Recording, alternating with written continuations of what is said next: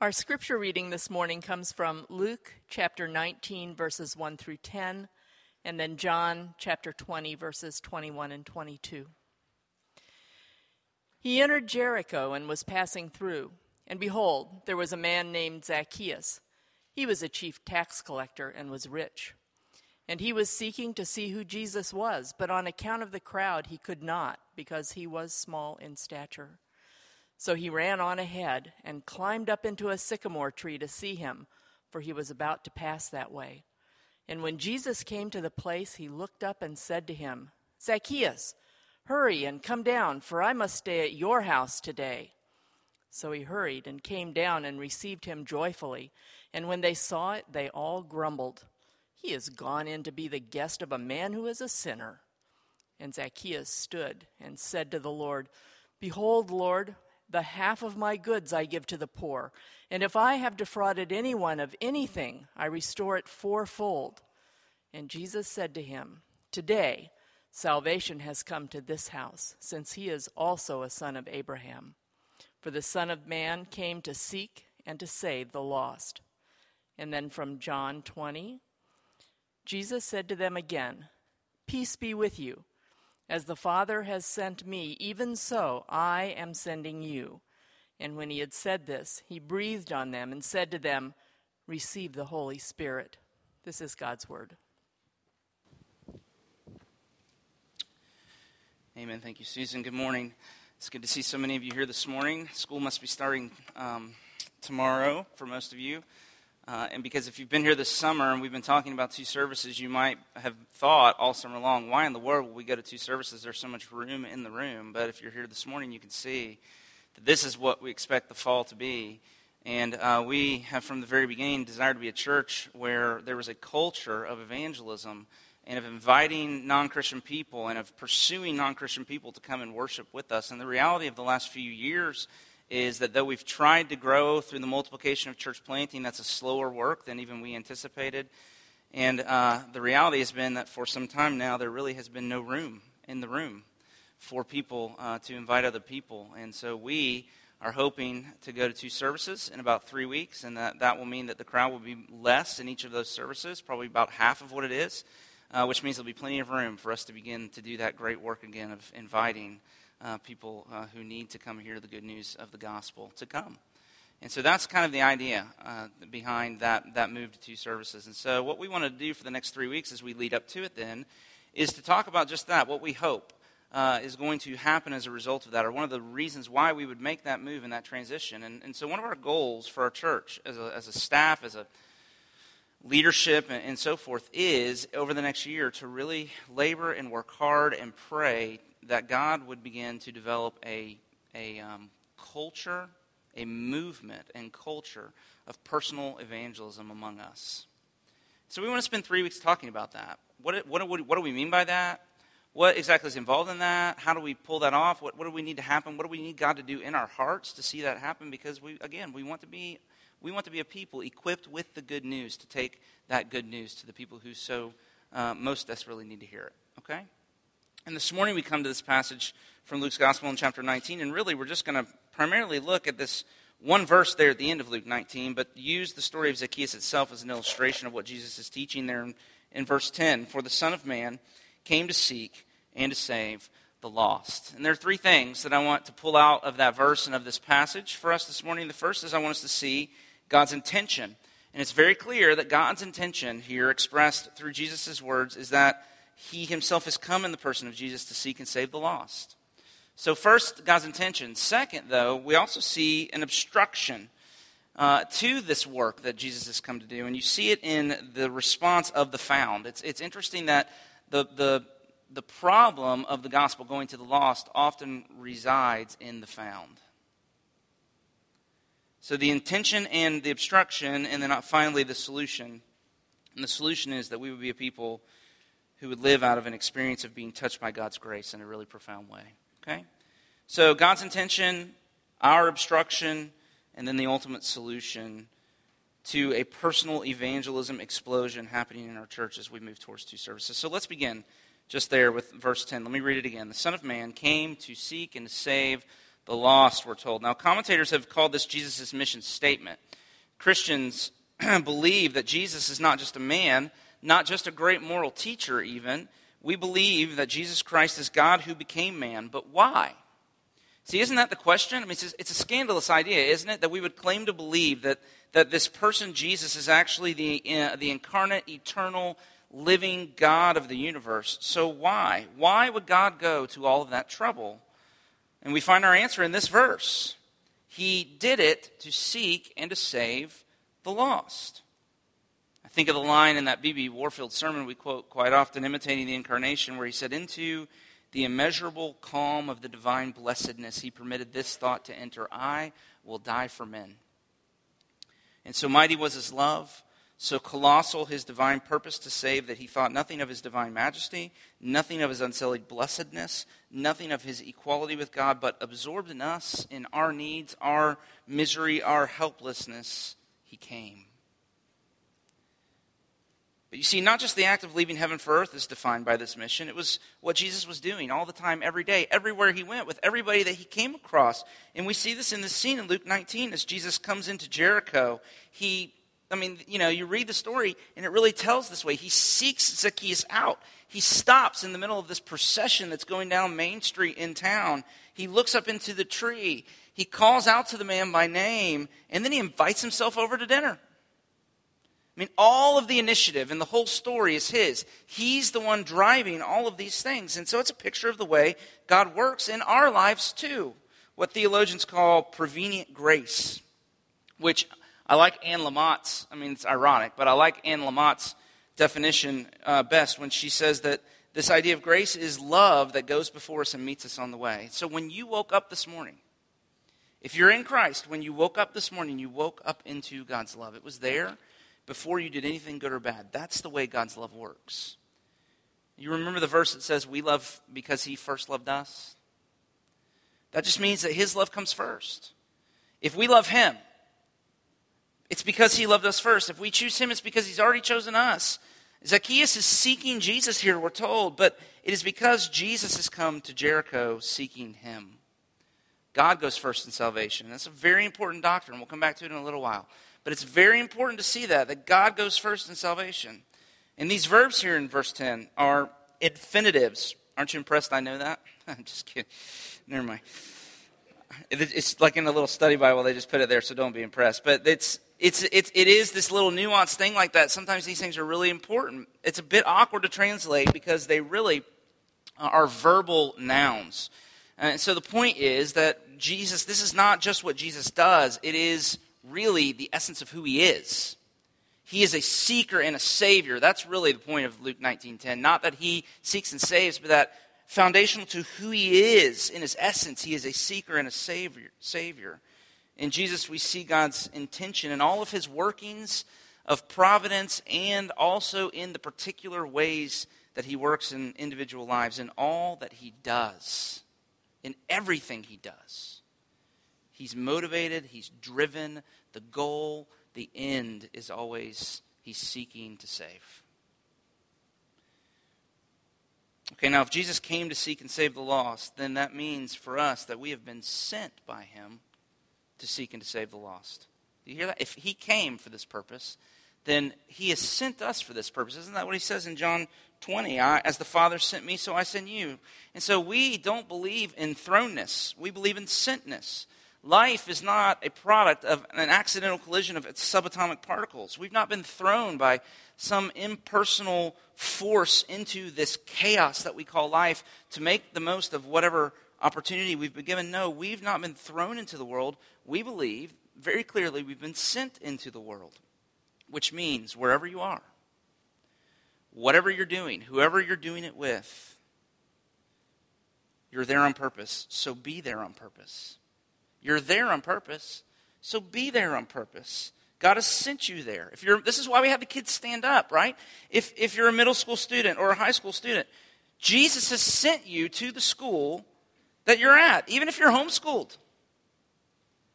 If your teacher, Jesus has sent you to that school, to that principal, to that faculty, to that community, to those kids in your class, if you own a business, Jesus has sent you to those employees, those customers, those suppliers, if you t- teach kids worship over here, whatever class it is, I mean, uh, you know, Ashley was at home last night on the board, kind of, eeny, you know, eeny, meeny, miny, mo, assigning people places. However, all of that thing works and you get settled, it's not her fault you're in the class that you're in. It's God's fault. He's put you there.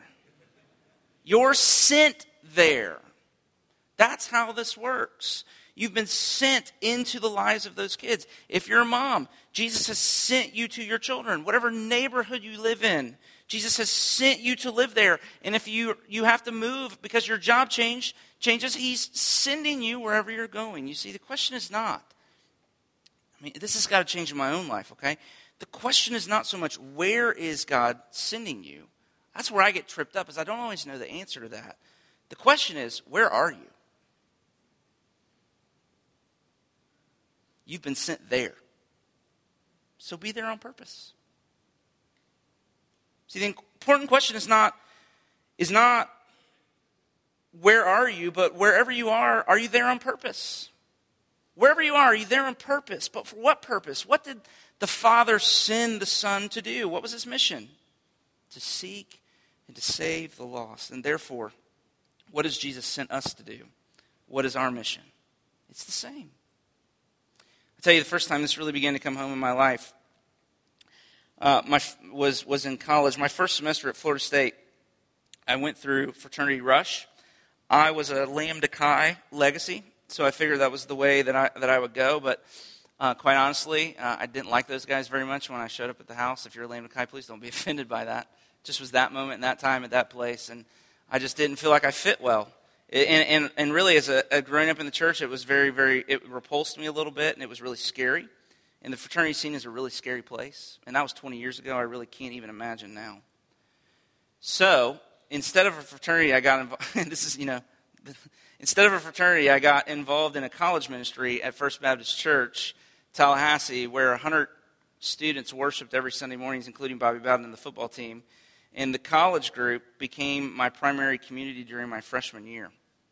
Uh, but something happened toward the end of the first semester that I was there at Florida State. I experienced it, and this is if this won't, if this doesn't convince you of God's providence, I don't know what will. But I experienced a spiritual awakening, maybe a conversion, uh, during my first semester of my freshman year at Florida State University. God is a God of miracles.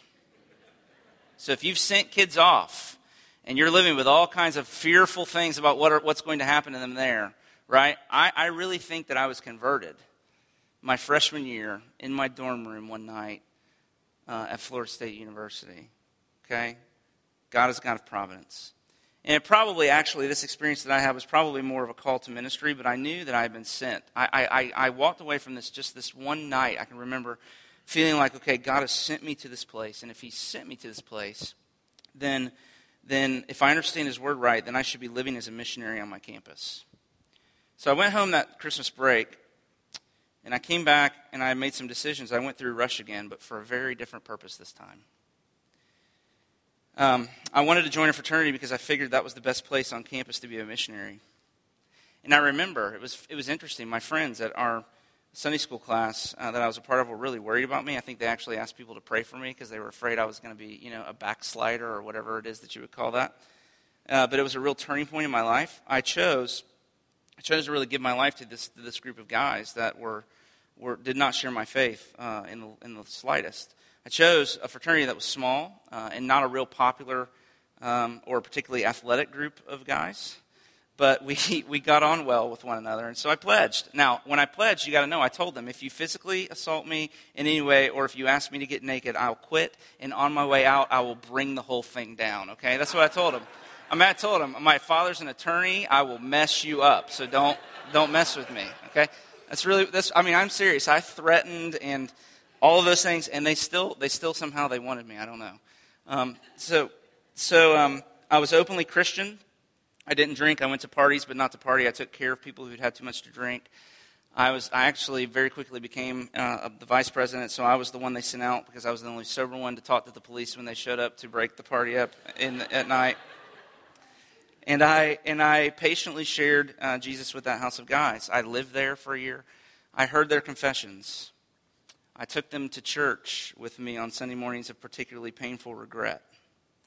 And God did a lot of really neat things. I had three little brothers in my two years, and all three of them uh, in, in that experience in college came uh, to know Christ while we were in college. And so I, I have a lot of stories, and I could tell you. Um, but it was this profound kind of this moment in my personal life, of my personal story, where I, I really realized that Jesus came to seek and save the lost, and that must mean that I've been sent, even in a place like Florida State, to seek and save the lost. So, kids, if you're going to college, if you're going to high school, would you dream like that about the places God's sending you?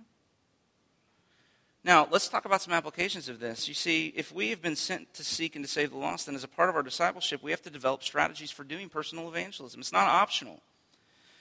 And I would tell you, my family has tried to live our lives this way. I mean, that really, that, that experience there really kind of imprinted itself on the way I wanted to live my whole life. And so we've tried to live this way towards our neighbors, towards the people we've played youth sports with, and so forth. That's why we planted a church.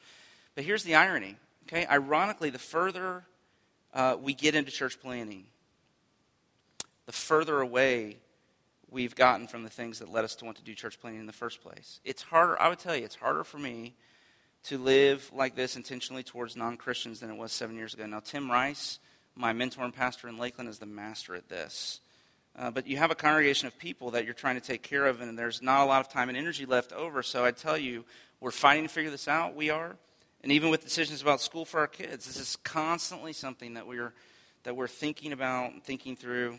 And so I'll give you a little piece of advice. That word evangelize means to gospelize. It refers to uh, taking somebody who doesn't know very much about the gospel and teaching them the gospel. And what I've learned, and what I don't want to be an excuse, but what has helped me not live with the kind of regret I'm prone to live with, is that sometimes the people who need to hear the gospel the most are those who've been in the church the longest. And a lot of my personal evangelism has been happening inside the church, not outside. And that's uniquely true of my work, okay? So you're not off the hook. I'm the only one off the hook in the room, okay? It's unique to, to equip, to, my job is to equip and to mobilize you to live out your faith in the world. But I pray that I lead us well and that our pastors do so, that we can find the balance. So pray for us. But let me ask, what are your personal strategies for evangelism? In three weeks, we're transitioning to two services. The room's going to be half as full as it is today. We, are doing that on purpose. We're hoping it's like a spiritual defibrillation that shocks our system, creates a heartbeat of evangelism among us. So, who are you going to bring with you?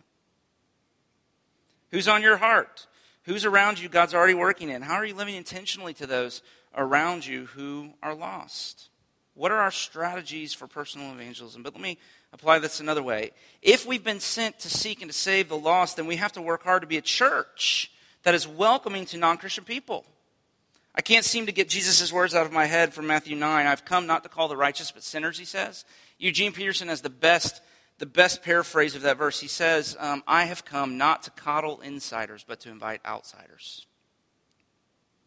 So becoming outward face, being for the city, uh, and all of these things, what does it require of us? Churches who maintain over time the kind of dynamism that we've experienced in these first few years that we've lived together as a church are the ones who are able to continually change and, and um, excuse me, continually challenge, not coddle the people inside to live for those on the outside. So the idolatry that you have to repent of as we make this move is that you would be more concerned with your spiritual needs being met than with seeing people come to faith.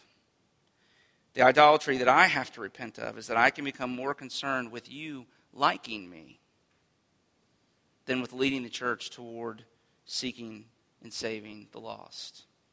More than that, we have to intentionally organize ourselves. We have to make decisions about programs and structures to prioritize evangelism. Studies are clear that typically, I don't know if you know this, but a church's evangelistic lifespan lasts about 15 years. And after 15 years, we're, six, we're almost seven years old. After 15 years, there's very little evangelism happening, very few conversions, because the internal pressures and structures have become prohibitive. Because you see, at first, all of the emphasis is put on inviting new people and so forth. But as those new people come and as the crowds begin to grow, then the organizational energy begins to go towards maintaining the church internally, developing ministries and programs and building buildings to suit the desires of those in the church, and we're finite, so that leaves very little time and energy and motivation to reaching those outside.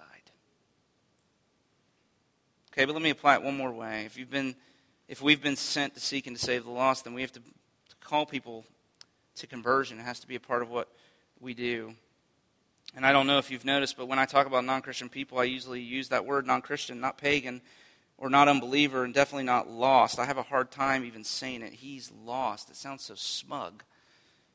It's probably because of the way I heard it used um, in the past. Calling someone lost is offensive, it's an insult, isn't it? And so we are so strangled as a culture by political correctness that liberalism pushes that if we're not careful, we will look at our friends and neighbors and loved ones who don't, we won't look at them uh, correctly. We won't look at those who don't believe correctly. Liberalism is really opposed to the idea of conversion. I mean, the unpardonable sin uh, is, is to look at somebody else and tell them you're wrong. But isn't that, in some sense, what evangelism is? Liberalism says that love is ask, and asking somebody to change are incompatible, but that, that's intolerance, we're told. But the Bible says that love, that love and letting someone else who is lost stay lost are incompatible. Those are the things that are incompatible.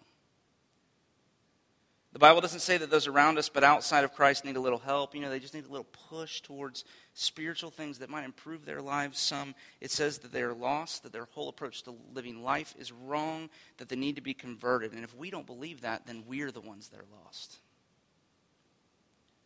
And in our story, Zacchaeus is lost. This is a bad dude, okay? It's not, we sing little songs, let little short guy up in a tree, it sounds cute. This is a bad guy. He's a really bad guy. He was a chief tax collector, verse 2, we're told, which is like code in the, in the Bible for immoral. He was rich, because, but, but because he, you know, he oppressed people and he robbed people, that was the reason he was rich. And so the picture you get from the story is that he's become completely alienated from the community. He has a great job and lots of money, but life is falling apart. He's all alone. Everybody hates him. Money is his God. Greed is his master. He desperately needs somebody to save him. And listen, if this is you this morning, if you're here and your life isn't working, you say, I'm lost. If you're here to investigate, you're seeking, you can be sure your seeking means that he has been seeking you. So come to him. Put your faith in him. Talk to me or one of our pastors or an elder, and let's talk about that. Okay, so you see that. That, that first point is the longest point of what I'm going to say. That's, that's the truth about those who are out, around us but outside of Christ. And it should make us compassionate towards them. So compassionate that we would risk pushing in and upsetting them. And, and, yet we find this a really hard thing to do, don't we? So let's come to this second point. And if I were to ask you the question, why is evangelism so hard?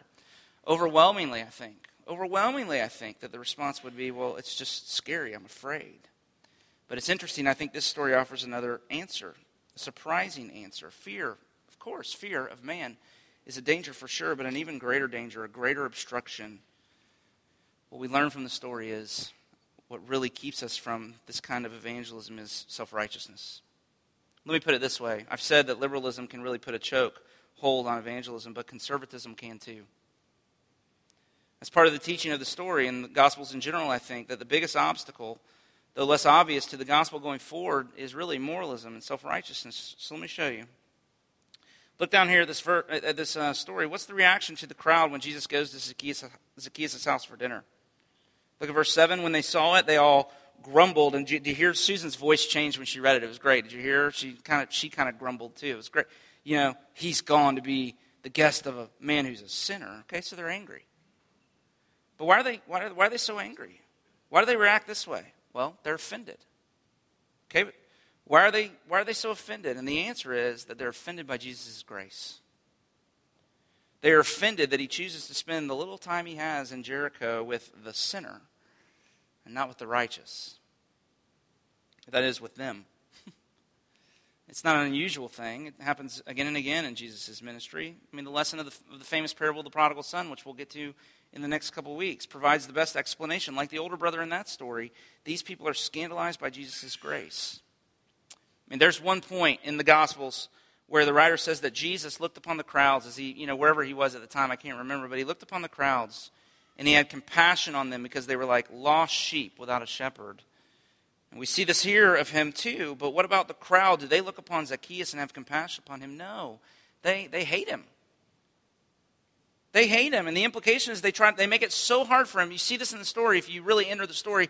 They make it so hard for him to get a glimpse of Jesus that he has to climb a tree. There's no compassion for him. They they really hate this guy, but why? And the answer is because they feel morally superior to him. You see, self righteousness and compassion are incompatible, and that's the problem.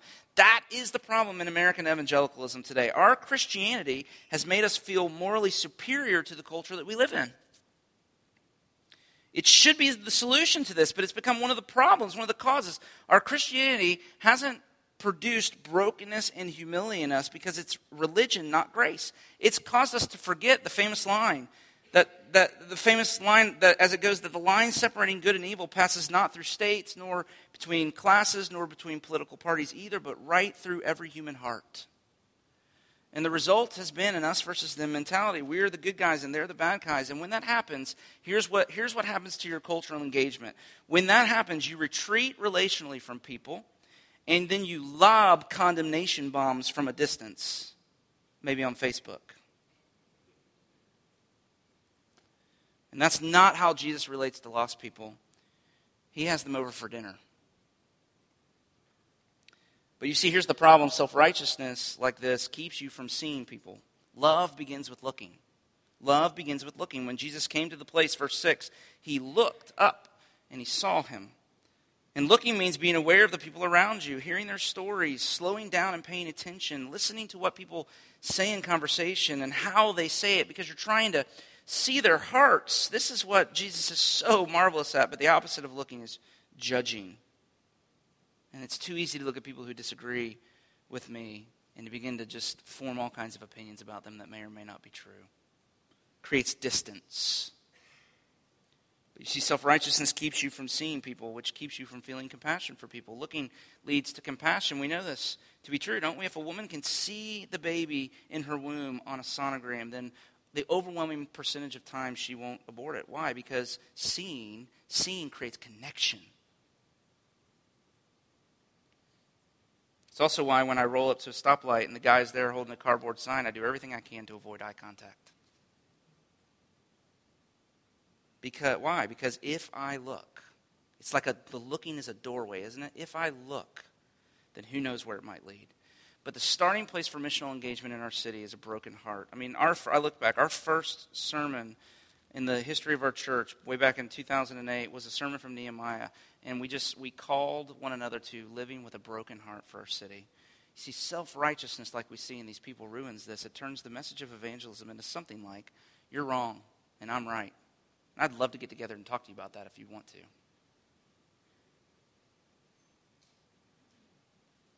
So we see God's intention to seeking to save the lost. We see the obstruction, our self righteousness. And lastly, we have to see the solution. And the solution is to be touched by grace.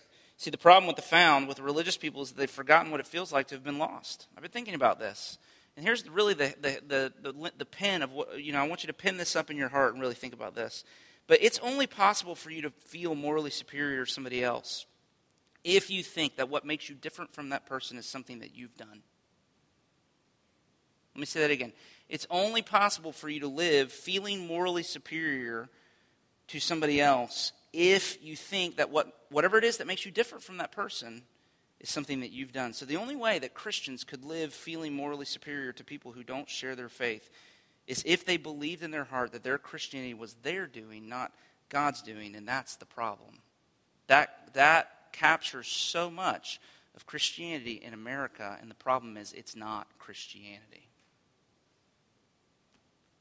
Christianity, the gospel says, it's not your work, but God's work for you. It's not your righteousness, it's God's righteousness given to you as a gift. It's not your seeking Him, but His seeking you. What makes a Christian different from a person who is not a Christian is not something they've done, something God's done that we can take no credit for. It's grace. And therefore, self righteousness has absolutely no place in our lives. I told you about joining the fraternity in college, but the truth was, that it wasn't compassion for the lost that led me there. And to be honest, it was wanting to do something heroic, wanting to do something that would impress God, because at the time, and even, even though I grew up in a church, I believe that what mattered most was my doing. I mean, I loved those guys, of course, the best I knew how to, but I thought of myself the whole time as being better than them, and I'm sure they felt that. I mean, I, I told you I heard their confessions, but I never, that I can remember, ever confessed my sin to them. After college, I went to seminary and into ministry, and people who knew me then would, I think, hardly recognize me now. At least I hope so, because I was arrogant and cold. Which is why, after three years in full time ministry in my mid 20s, I was ready to quit. I had no fuel left in my tank. I was absolutely lost. And it was kind of the first point in my life where something really different happened to me, where I, I really experienced uh, the, the, the real solution to this problem of self righteousness just in my own heart.